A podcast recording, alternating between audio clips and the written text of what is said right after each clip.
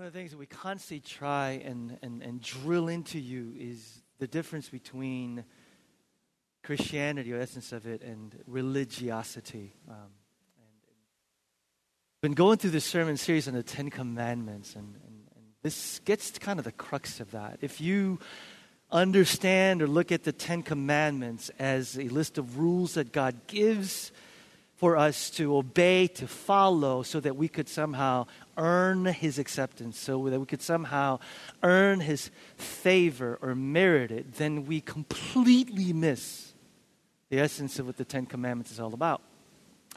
The Ten Commandments were given to people who've already been set free so that they could live free. The Ten Commandments are given to people who've already been set free. They're given to the nation of Israel after God delivers them you read that story in the Old Testament, they don't do a whole lot. They just place their trust in God when He says, Post the blood of the lamb and the goats on the doorpost, and judgment will pass you. That's all they do. And God delivers them from that act of faith and trust. And once they've been set free as they stand in Mount Sinai, God gives them the law, the Ten Commandments, essentially to say, Now you've been set free, here's how you live free. Here's how you live the life that I've designed for you to live. If you read the Ten Commandments, says this is what you have to do, you miss the point. God, through the Ten Commandments, was saying, What? This is who you are. This is what it means to live the life that God designed for you to live. So we've been going through the Ten Commandments, and we saw that the first four are how we relate to God, and that the next six are how we relate to others. And what we began to see is that the Ten Commandments doesn't just have ramifications for our relationship with God, but it has ramifications for how we relate to each other in community, in human community. And I said this two weeks ago, three weeks ago. When you look at the last six commandments, even if you are not a Christian, a believer, a religious person, you begin to see that obeying the Ten Commandments the latter six, in terms of how we relate to, each other, uh, it's just common sense. Would our society and our culture work better if people didn't commit adultery? And the answer is yes. Would our society and our culture work better if we did not murder each other? The answer is yes. If we didn't bear false witness, if we didn't steal, if we didn't covet, our culture, our society would work better will work the way God designed it for it to work. And so today we come to the commandment where God says, You shall not murder. By the way, when I planned this about a year ago, the sermon series, I did not plan that this sermon would land on this day in this time of our nation's sort of events. I, I, I promise you I did not. And yet, here we are. You shall not murder. I don't know if there's a more pertinent sermon, not just for us personally, individually, but also as a country, a nation, as a society, and our culture. The Ten Commandments, many of them are cast in the negative, thou shalt not.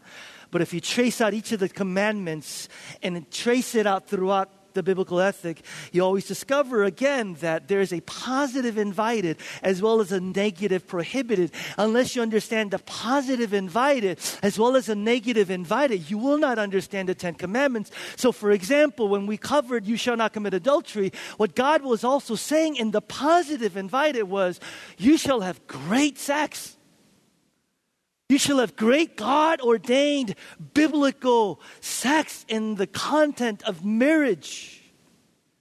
When God says you shall not steal, as we'll look at next week, the positive invited is you shall be radically generous. And today, when God says through this commandment, you shall not murder, the negative prohibited, you have to understand the positive invited, and that is, you shall Consider every human life as if it's of infinite value. The positive invited is you shall be, as we'll see, aggressively compassionate towards every single human being that you encounter in a way that they feel valued, they feel honored, they feel affirmed. They feel like their life matters. If you and I take this commandment seriously, God will do spiritual surgery in our hearts in such a way that we'll walk out of here changed. Do you hear me?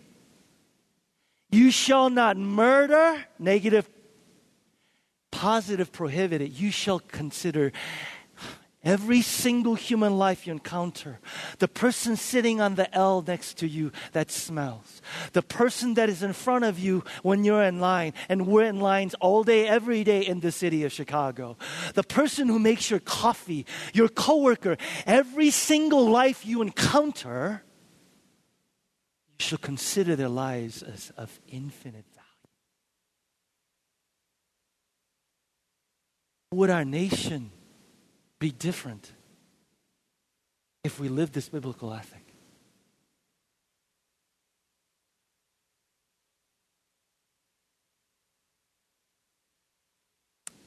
The first time that this commandment is given, which we'll expound on, is found in Genesis 9, actually.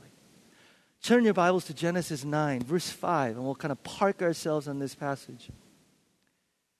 Genesis 9, verse 5 And for your lifeblood, I will surely demand an accounting. I will demand an accounting from every animal. And we'll, we'll talk about that for like 30 seconds.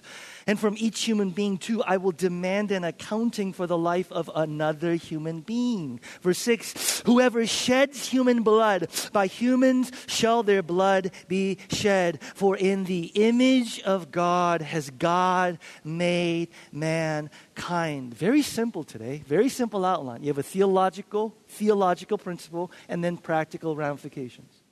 A theological principle is how does God view human life? How does Creator God view human life? And the practical applications is then how are we supposed to live? Real quick. Give me like one minute to talk to those of you that don't consider yourself religious, Christian, spiritual, etc. Here's why we as Christians and followers of Jesus absolutely believe that a belief in a good creator God is important for a society that doesn't trample each other See, it's our belief in a God that gives us this idea that people are created in the image of God. And because people are created in the image of God, there's a sacredness to their life, you see. And when you understand and believe that there's sacredness to every human life, it gives us the basis for not trampling on each other and a basis for a just society. What do you mean? If there is no God, and we're literally just bag of chemicals or we're animals, if you will. Then what basis do you have for a just moral society? How do you have a moral outness on how animals treat other animals? Where do you get people say, if God was just and loving, then there wouldn't be any suffering in the world. So there can't be a just and loving God because there's so much suffering in the world. To which I would say, if there is no just and loving God, where do you have a moral basis to say there shouldn't be suffering and how we treat each other in the world? We get our basis for the way to treat each other in a way that each other life is sacred is this belief that we are made in the image of God. And we believe that people are made in the image of God because there is a creator God who created us. What's the theological principle? The theological principle simply is all human life is sacred.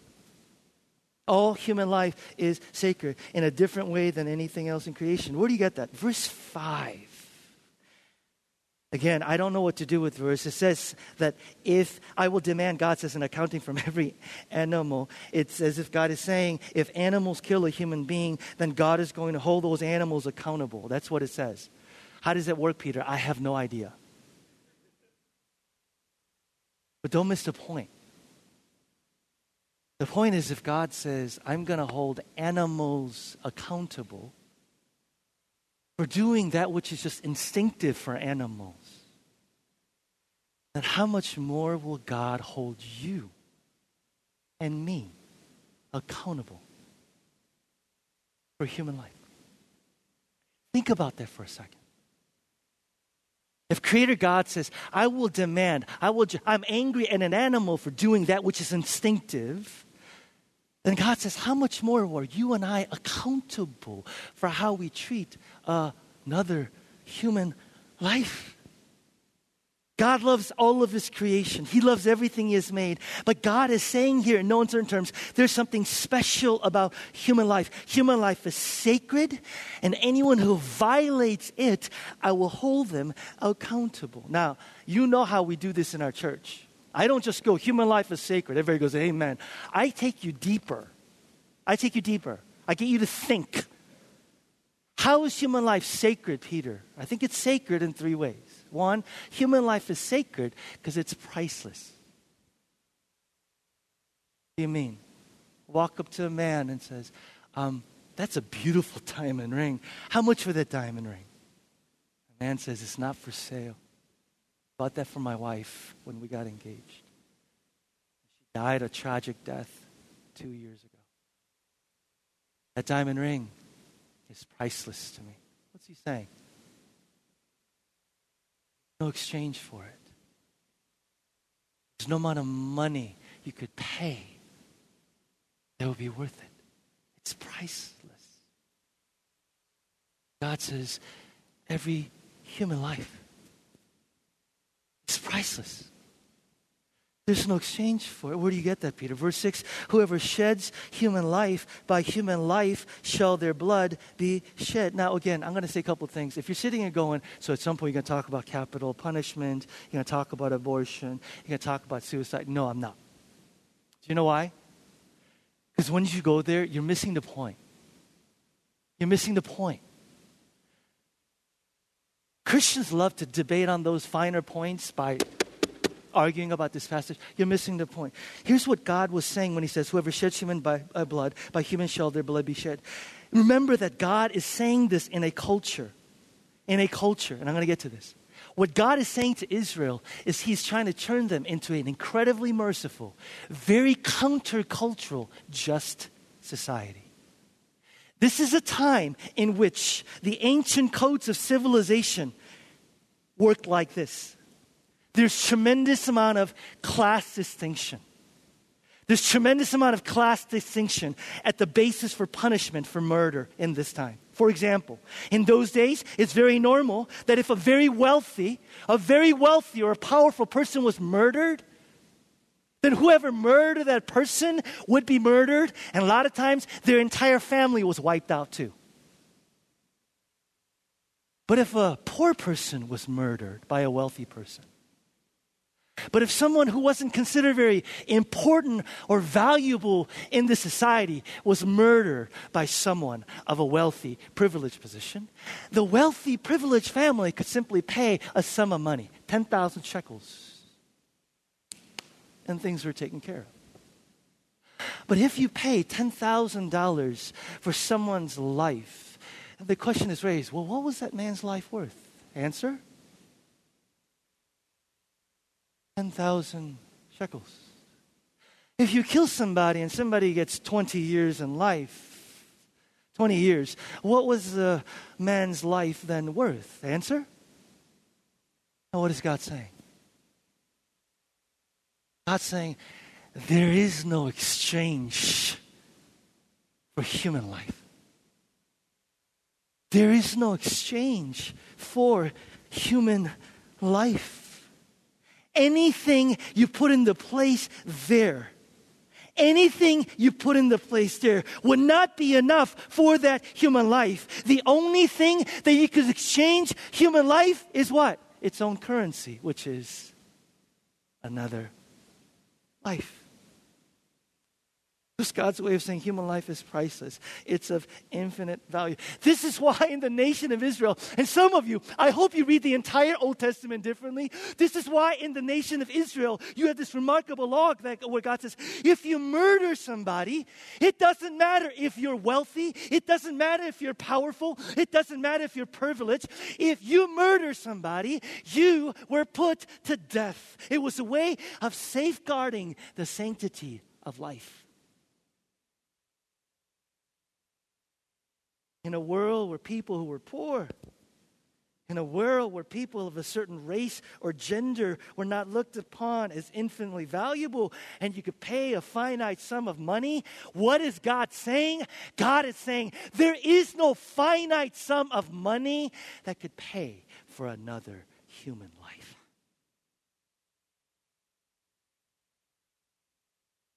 Radical. What God was saying to Israel was absolutely radical. Secondly, human life is sacred because it's not yours. Duh. Let me break it down. Something is sacred if it's put into your hands, but it's not yours. And so you're accountable for it.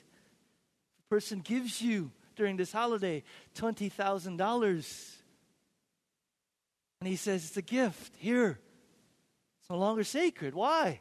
It's in your hands, but it's a gift. You could do as you wish, it's yours. But somebody puts you into your hands $20,000 and says, Here, it's mine. I want you to invest it, though. Be my broker. In your hands. Not yours to keep and do as you wish. You're not the owner. I'm just entrusting you with it. Safeguard it invest it. You're accountable for it.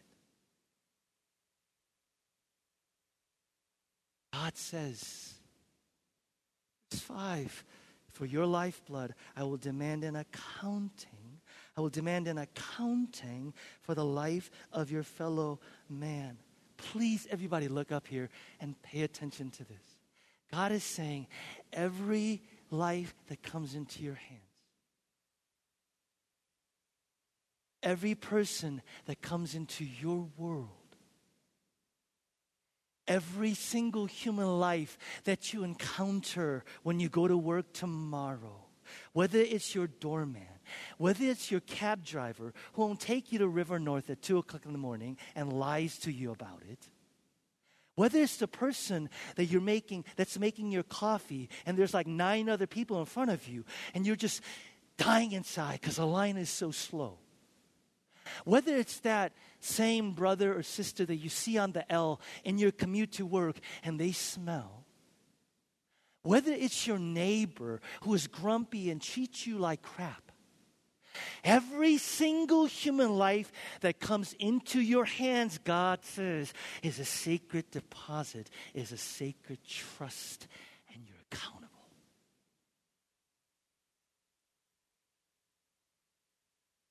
Every single, I, will talk a little bit practical about what that means towards the end, but for now, here's what you need to know.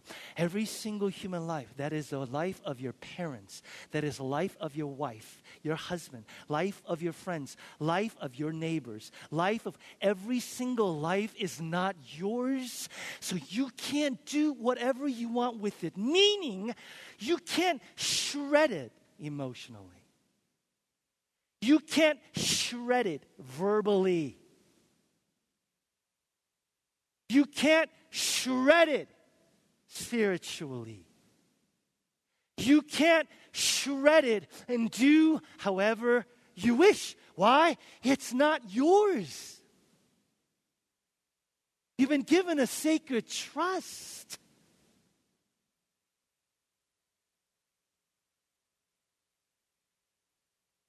Question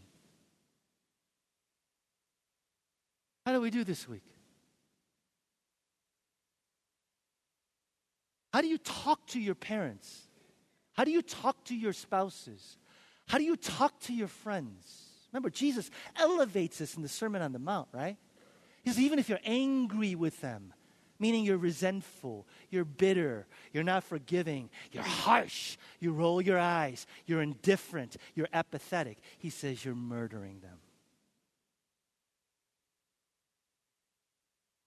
These lives are coming into your sphere. It's not yours. Why treating them like it's yours? Like you could do whatever you want with it? God says, a sacred deposit. I was reading with our go. Give me two minutes to talk about suicide. Maybe I shouldn't. I don't want to open up a can of worms, but I'm gonna, okay? Just give me like two minutes, okay? And then I, I'm not gonna talk it, because there's some of us here that have been deeply wounded because we know somebody who's committed suicide. And I just, I'm not gonna be, I just, I just wanna say the following. There are some folks who go, I'm gonna take my life because it's my life. It's my life to do as I wish. It's my life. It's my own. And I want to just say this. I just want to say this. If you understand this biblical doctrine, you understand our lives are not our own. We don't, in the Christian vernacular, do as we want because our lives were bought at a price. Amen? Someone who says, I'm going to do as you wish. The only way that we would own our lives is if we created ourselves. Whatever you create, you own. You know? I create something in my basement, I own it. I create it, I own it. The Bible says we are not our own because we didn't create ourselves. We've been created by a creator. So we don't do as we wish because it's my life. I could do whatever I want. Someone else owns our lives. Now, having said that, some of us grew up in Catholic churches or some environments where said suicide is the unpardonable sin. If you committed suicide, you go to hell forever. I don't believe that. I'll tell you why. I'm a very simple person. Romans 8 1. Therefore, there is now no condemnation for anyone who is in Christ Jesus. That means that if you are not a Christian, whether you die by suicide or not, you're lost forever. But if you are a Christian, whether you die by suicide or not, you're saved. Suicide is wrong because our lives are not our own. Human life is sacred. Thirdly, because we're made in God's image. Human life is sacred because we're made in God's image. Verse 6 Whoever sheds human blood, by humans shall their blood be shed. For in the image of God has God made mankind. Made in the image of God. A Hebrew root for the Latin phrase for the image of God, imago Dei, means image or likeness of God. Literally, you're a snapshot or a facsimile of God. When's the last time you heard that word? Facsimile. Same as last time you heard electronic mail. Facsimile, likeness, likeness. Real quick, please don't confuse being like God with being God. Can I get an amen? Because we've been guilty of that entire week this week. Please don't confuse being like God with being God. Bible says, though I am not God, I am of God. That's glorious, isn't it? Being made in the image of God means that God's glory. It's one Bible word I love. God's glory rests on every human being. Now, the Bible tells us something and that is that God has created his creation. And there's a sense in which everything God has created reflects his glory to some degree. Psalm 19, one of my favorite Psalms in all the Bible, the heavens declare what? The glory of God. Have you ever been to Niagara Falls? I have. I have. I was 12 years old, been in this country two years, and we drove in our Crown Victoria. we drove my parents, I don't know if they were cheap but we didn't have money. We didn't even go to a motel. We just slept in the car. We slept in the car and went to Niagara Falls, me, my brother, and my sister. I still remember as a 12 year old. I mean, I came from Korea, you know, I, I just, I, I couldn't believe what I was seeing. You know what I mean? Anybody been to Grand Canyon? Do you see something of the glory of God? Of course you do. By the way, by the way, can I just say something? Do you go to the Grand Canyon to feel good about yourself?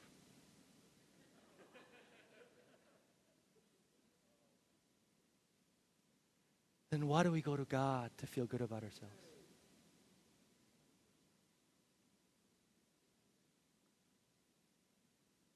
Nobody in their right mind goes to Niagara Falls and goes, I want to, I want to feel better about myself. I think I'm going to go watch the Grand Canyon. Or the, nobody does that. And yet, the Creator God we go to Him not just to be in awe, but so we could feel good about ourselves.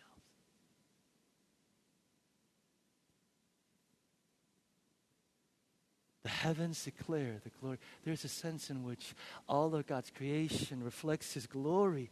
God created us, though, different. We are made in the image of God.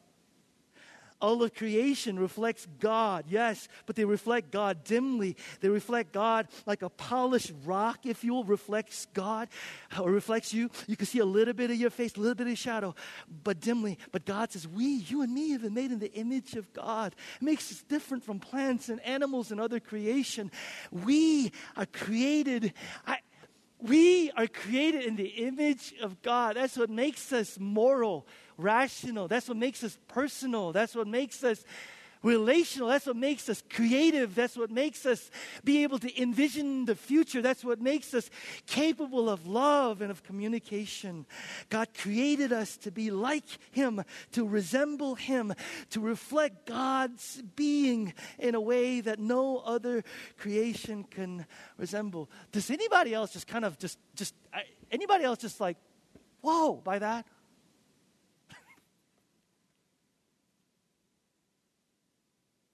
But there's a personal application of this and then a larger, broader social application, and I'll get into. The personal is this Do you know why you're so unhappy all the time? Yeah, I know, Peter, because of. No, it's not because of. Do you know why you and I long for love? But no matter how much love we get or find, it just never seems enough.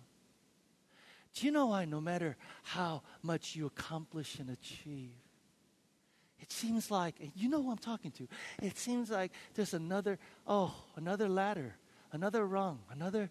another. Do, do you know why you and I long innately for beauty? And we find it finally and go, oh, do you know why our desires are insatiable? Do you know why, no matter how much love, joy, success, accomplishments we get, it just never seems, ah. Do you know why we fear death? Animals don't fear death, they fear pain. They don't fear death. If there's no God, there's nothing more natural than death. If this is all there is, there's nothing more natural. We die, we're done. Thank you. Lights out. But why is it you and I fear? I've been in the bed, uh, uh, bedside of people who die. Why is it that we fear death? Here's the reason why. And I'm just riffing off of C.S. Lewis. Because an eternal God has created us in his image, and he has put eternity in our hearts. And we are trying to fulfill eternal longings of our hearts with temporal things like food and sex and relationships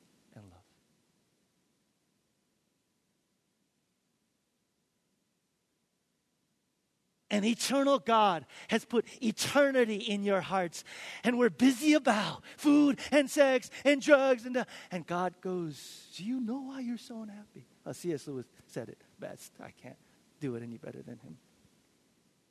Mere Christianity, which every Christian ought to read. If we find ourselves with a desire that nothing in this world can satisfy, the most probable explanation is read the rest with me. We were made for another do you know why you're so unhappy? Somebody clap. Do you know why you're so unhappy? It's because you're so great. God goes, I put my stamp on you. I put my image on you. I've made you to resemble me. An eternal God has created us and put eternity in our hearts. And God says, You're going about every day trying to find this temporal. And God goes, Do you realize how great you are? Do you know how great? Sitting there going, maybe I'm just maladjusted. I don't know. I'm just unhappy. Maybe I need therapy. You probably do need therapy, but that's a whole other discussion, okay? But the reason why, reason why there is an unsettled, there is an aggravated, I'm so unhappiness, a base note of happiness in our hearts is because you and I are finding things of this world to satisfy a heart and a soul that wasn't made for this world. Are you hearing me?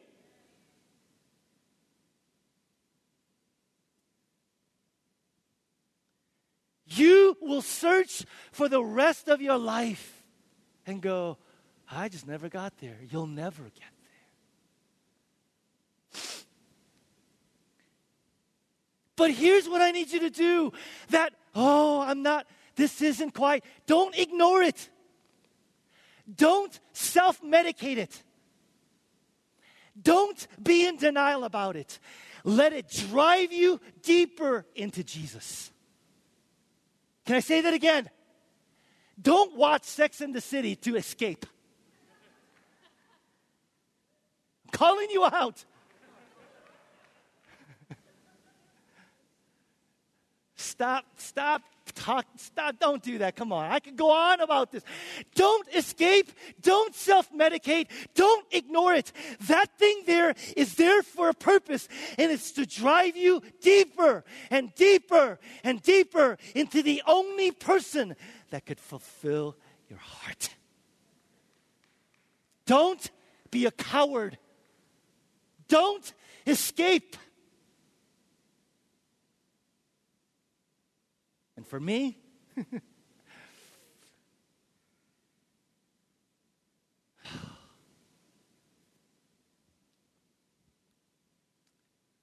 if you're visiting, this is old news. When I talk louder and louder, it's because what? I'm talking to my self. Okay? That's right. Sociological implication, sociological implication. What do I mean? The best way to explain what it means that we're made in the image of God, again, is to think of us as mirrors. C.S. Lewis again. I, I, I don't like quoting a lot, you know, but I need to today, so forgive me. God will make the feeblest and filthiest of us into a dazzling, radiant, immortal creature, pulsating all through with such energy and joy and wisdom and love as we cannot now imagine. A bright, stainless mirror which reflects back to God his own boundless power and delight and goodness. That is what we are in for, nothing less. We were built as mirrors to reflect God. Whew, that's the greatness we've been given. Everybody, look up here, though. The reason why we're so unhappy is because we, like mirrors, were meant to reflect God, but we have turned away from Him. No longer facing the sun, we're facing the darkness. What's the difference between a mirror and a polished rock in the darkness? Answer? Nothing. Why? Because even though a mirror has the capacity to reflect God, reflect the sun, the light. When it's faced away and turning towards darkness, nothing can reflect it. And the God says that's the condition that we're in when we've turned away to be our own gods and masters. We've turned away from God. And this beautiful thing that's meant to mirror God has been cracked, has been distorted. But have you ever seen those old, ornate, beautiful mirrors that's been cracked and distorted? you look into it and you could still see semblance of your face, of your reflection. Please listen carefully. And God says, that's how I see you, and that's how you and I ought to see each other. When you and I see our neighbors and people out there in our city, we are to see them. And C.S. uses this analogy too. We are to see them like those castles in Europe you go in those beautiful castles, doesn't even have a roof. It's just a, a ruin, a structure.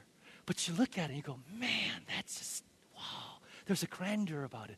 There's a beauty about it. There's this thing which you look at and go, one of the, I could see what that. Do you and I look at that person who's drugged out, an addict, that person who's sinful, who's messed up, do you and I ever look at that person and go, I wonder that person, what that person will look like when they're finally restored? I wonder what he or she will look like when they're finally restored.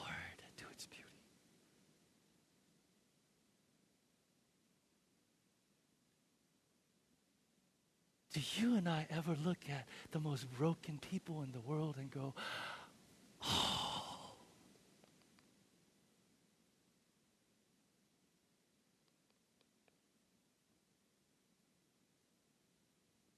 Dr. Sims, are you resonating with what I'm talking about this morning? I, I, I, I just, da, da, da, da, whenever I read this, I get messed up every time. God will make the feeblest and filthiest of us into a dazzling, radiant, immortal creature. Do you know why the ancient people valued gold? It wasn't because it was scarce. They valued gold. Why? Because it was what? Timeless. It didn't rust. It didn't go away. It lasted forever. Let me put it in the simplest, most blunt way possible. Billions of years from now, when all the most beautiful, majestic mountains on earth have turned into pebbles, billions of years from now, when the sun that is so bright now is almost burnt out, when the mountains are turned into pebbles and the sun is almost non existent, the person sitting next to you will still be around.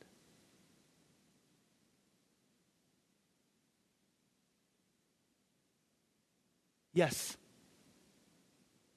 Look at each other. That person will still be around. You see, I, I, mean, just thinking about this for me is just like, ah.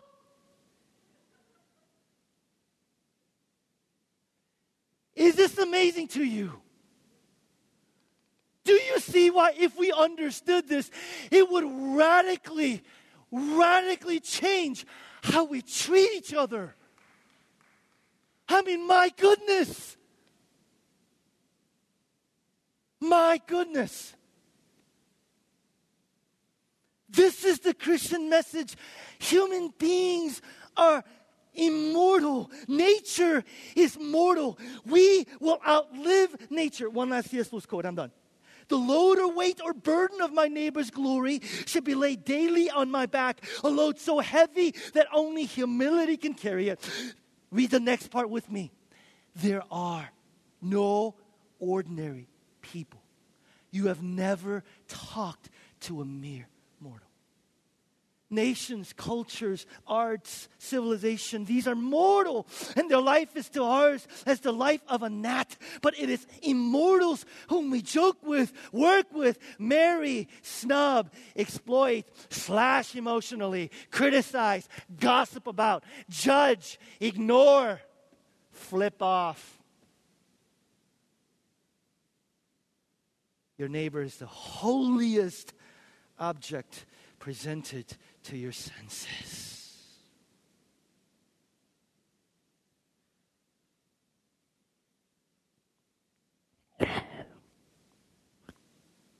Thomas Watson is an old Puritan preacher. He's written some good commentaries, actually. His commentary on the Beatitudes is very helpful. Ten Commandments, and he says, whenever you harm another human being, whenever you harm them physically, spiritually, emotionally, you harm and abuse them. Whenever you violate another human being, it's like tearing God's picture. And God says, an assault another human being is an assault on me. You're tearing my picture. Practical application and then we're done. One, doctrine of carefulness. Here's the doctrine of carefulness. It says the human life is so important and precious that anything that might harm it or weaken it in any way must be avoided at all costs. Human life is so important and precious that anything that might harm it or weaken it in any way must be avoided at all costs. I'm going to get myself into trouble in the next one minute, but I'm okay with that. What if our Christian nation took this doctrine seriously? If our Christian nation took this doctrine seriously, black and brown lives would matter just as much as white lives. If our Christian nation took this seriously, our justice system would work for everyone, including the poor, including those who are less privileged and uneducated. If our Christian nation took this doctrine seriously, we would actually aggressively look out for the least, the last, and the most marginalized. Church, can I get an amen? But you and I don't get off the hook that easily. Tell them, Peter, tell. No, no, no. I want to tell you. Because if we took this doctrine seriously, this isn't just about capital punishment, euthanasia, and abortion. If we took this doctrine seriously, then everybody who comes into your sphere would feel valued, honored, and affirmed. If you and I took this doctrine seriously, I am telling you, everyone who comes into your sphere would feel valued, honored, and feel affirmed and loved. Do you take this doctrine seriously? Does every single human life that comes into your sphere walk away going, I felt loved, I felt dignity, I felt like a person of worth, I felt like he took me seriously, I felt like he looked out for my best interest? Oh, I don't know if I do that. Ask them. Ask your parents. Ask your spouse. Ask your friends. Ask your people. And they'll tell you. You don't want to do it, though, do you? That's a very bad sign. Church, are you hearing me? This doctrine is not capital punishment, euthanasia, let's argue. This is about how do you treat that person that disagrees with you? How do you treat that person? That just annoys you to no end. How do you treat that person? How do you treat these people that comes into your world? Do you treat them with the utmost care? Do you? Do I? We live in a city where people just discard people once no longer useful to their networking efforts or beneficial to them. You and I live in a city where retailers know you're not happy with this, then we've got other customers. We live in a city where your boss probably is going, You don't want this job? Bye. I got a hundred other people that want. You. We live in a city where we discard people. And God says, Do you consider every life as if they're sacred?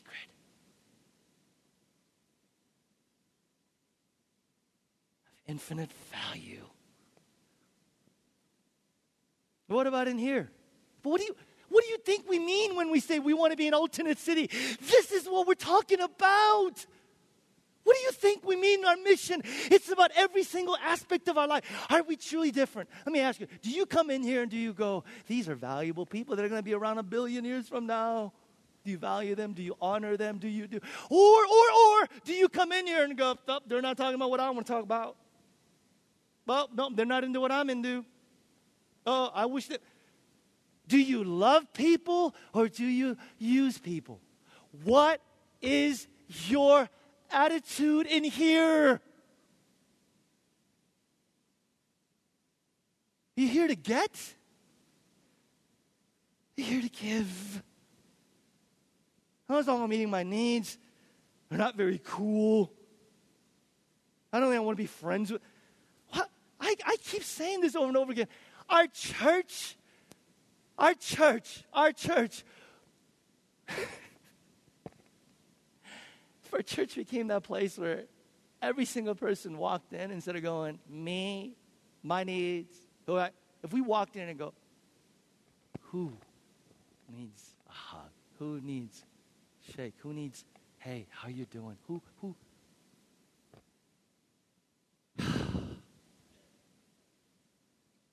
Thomas Watson, in his Ten Commandments, said there's five ways in which we violate this commandment. Do you want to hear it? You don't have a choice. Okay. Why am I, why am I asking you? You don't have a choice. Well, you do. You could like get up and walk out. It's okay too. Um, One, you could break the commandment by killing somebody with your hands. Two, you could break the commandment by killing somebody with your mind. Your mind. Yes, I'm looking at you. Matthew 5. If you're angry at someone, bitterness, lack of forgiveness. Jesus said that's murder. Three, you can break the commandment by killing with your tongue or a pen or a keyboard or a blog. This sermon's coming. Bearing false witness, that's what this is about. Fourth, you can break this commandment if you withhold from someone who is perishing help you had the power in your heart to give.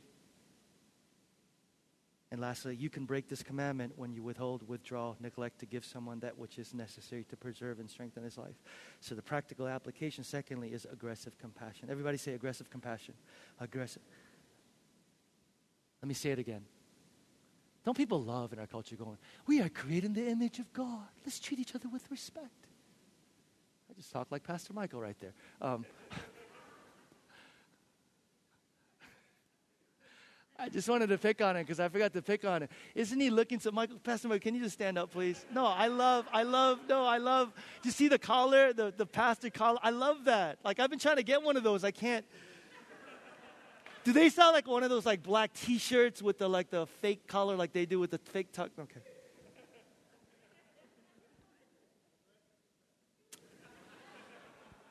Or are you practicing that right now? Okay, aggressive compassion. Aggressive compassion means you don't just sit there and go, We're made in the image of God. Boy, isn't that a beautiful idea? God says, Then do something. You're accountable. Genesis 9, Jesus riffs on this in Matthew 25 when he says, What? I was hungry and you gave me something to eat. Genesis 9, Jesus riffs 25, Matthew 25 when he says, I was without clothes and you what? I was without shelter and you? Jesus, listen, listen, listen, listen. Jesus saying, if you have it within your power to help somebody, then you better do it. Why? Because what you fail to do to them, he said, what? You're doing unto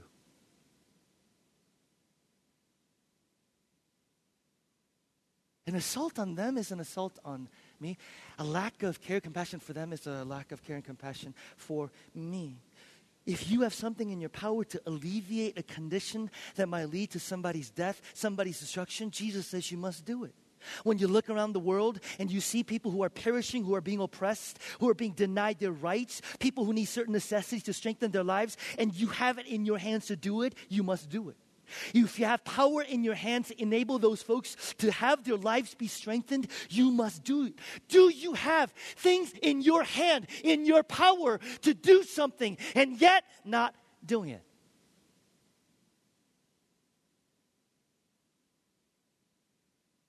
To say you're accountable for the life of your fellow man means to look around and say, Are there people whose lives are perishing, being weakened, and do I have power to do something that I haven't yet exerted? Do you feel the weight of your neighbor's glory?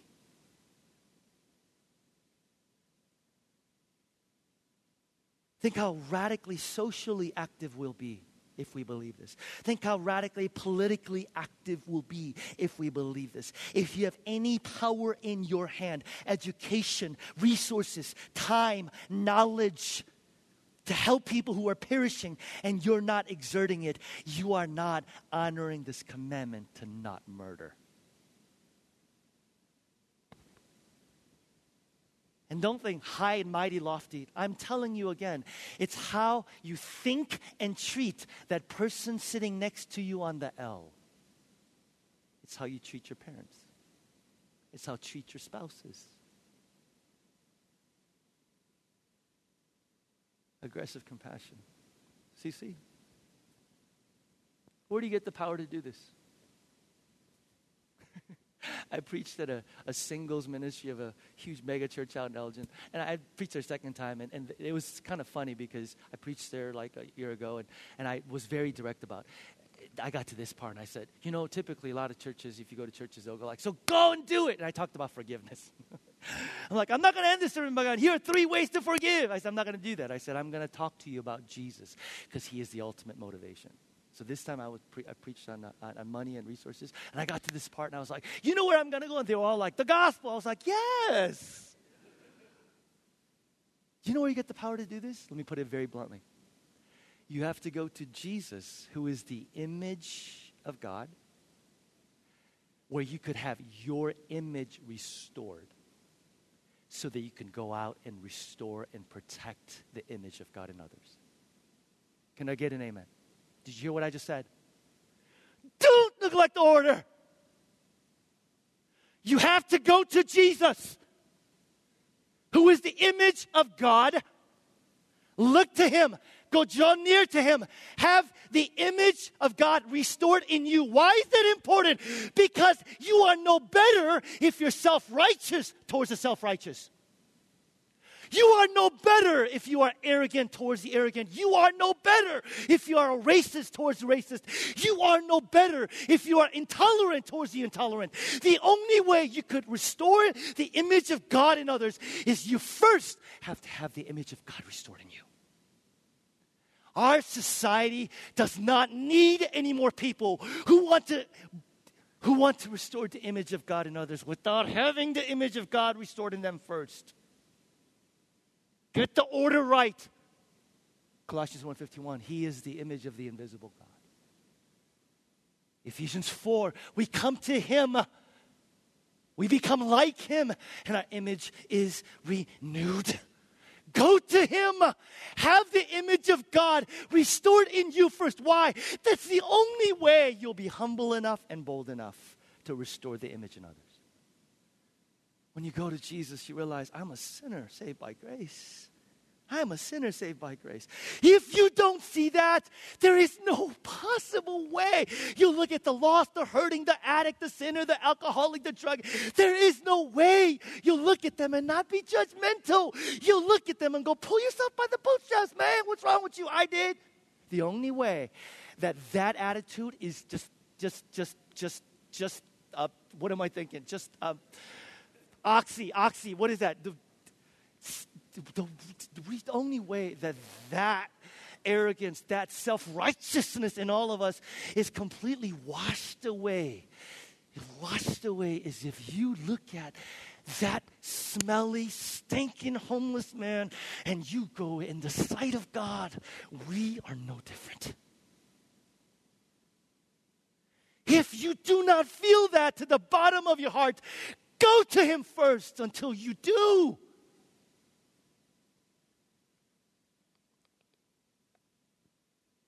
Go to Him until you're humble. Then, though, you don't just go, oh, woe is me, I'm such a bad sinner. If that's you, you don't understand that. Because the gospel also says what? But He loves you, and He died for you, and that emboldens you.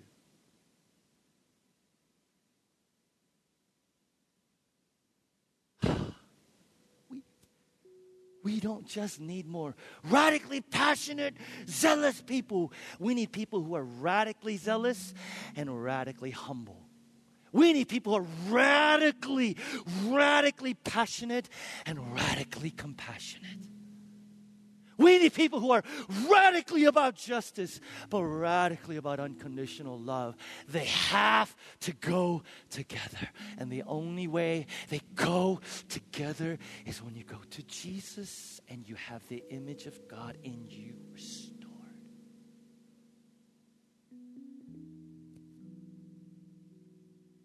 Can you tell I feel passionate about this? Because as we celebrate Advent and we are looking at a world that's broken, that's lost, that's waiting, waiting the return of Christ. We await. And God says, so in the meantime, as you wait for the expectant hope, you work now, you participate now, you walk with God now. But I'm telling you, this world does not need any more people who are just wanting to restore the image of God in others because they're driven by some. This world needs more people whose image of God is restored because they've gone to Him deeply humbled and deeply emboldened, get up and go, I want to give my life, my resources to aggressively be compassionate and restore the image of God in others. We need more people who go to the King and have our image restored so they can look at other people as kings because we've got His kingly blood running through our veins. Will that be you? Will that be me? Father, we need you. We so desperately need you.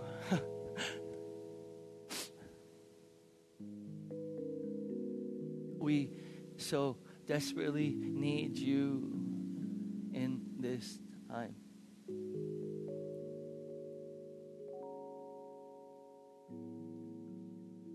Time in which this world needs witnesses and testimony of the gospel more than ever. A time in which the image of God is being marred in the lives of our brothers and our sisters by a culture and society that has no understanding of the sacredness and the infinite value. A society hell bent on trampling one another, outdoing one another, in a world that so desperately needs a glimpse of the world to come in the people of God, in the church. We desire to have the image of God that's been marred in us to be restored, to be made whole, to be put together, so that we could join you, God, in this amazing work that you are about.